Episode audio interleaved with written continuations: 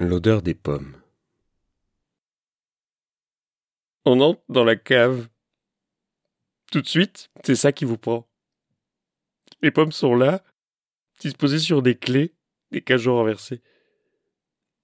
On n'y pensait pas. On n'avait aucune envie de se laisser submerger par un tel l'âme, mais rien à faire.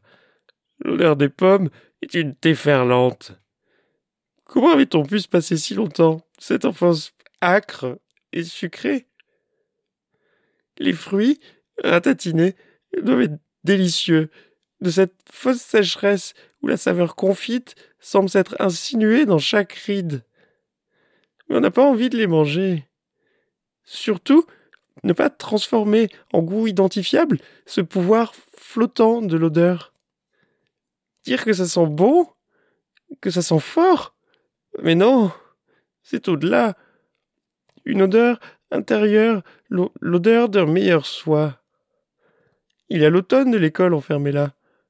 À l'encre violette, on griffe le papier de plat, de délié.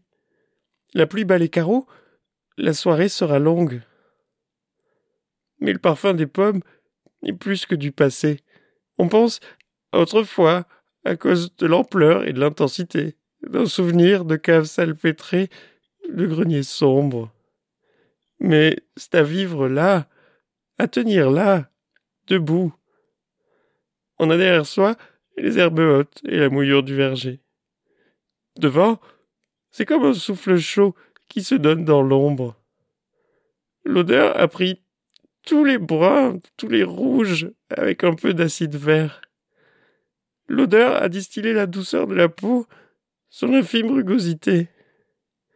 Les lèvres sèches, on sait déjà que cette soif n'est pas à étancher. Rien ne se passerait à mordre une chair blanche. Il faudrait devenir octobre, terre battue, voussure de la cave, pluie, attente.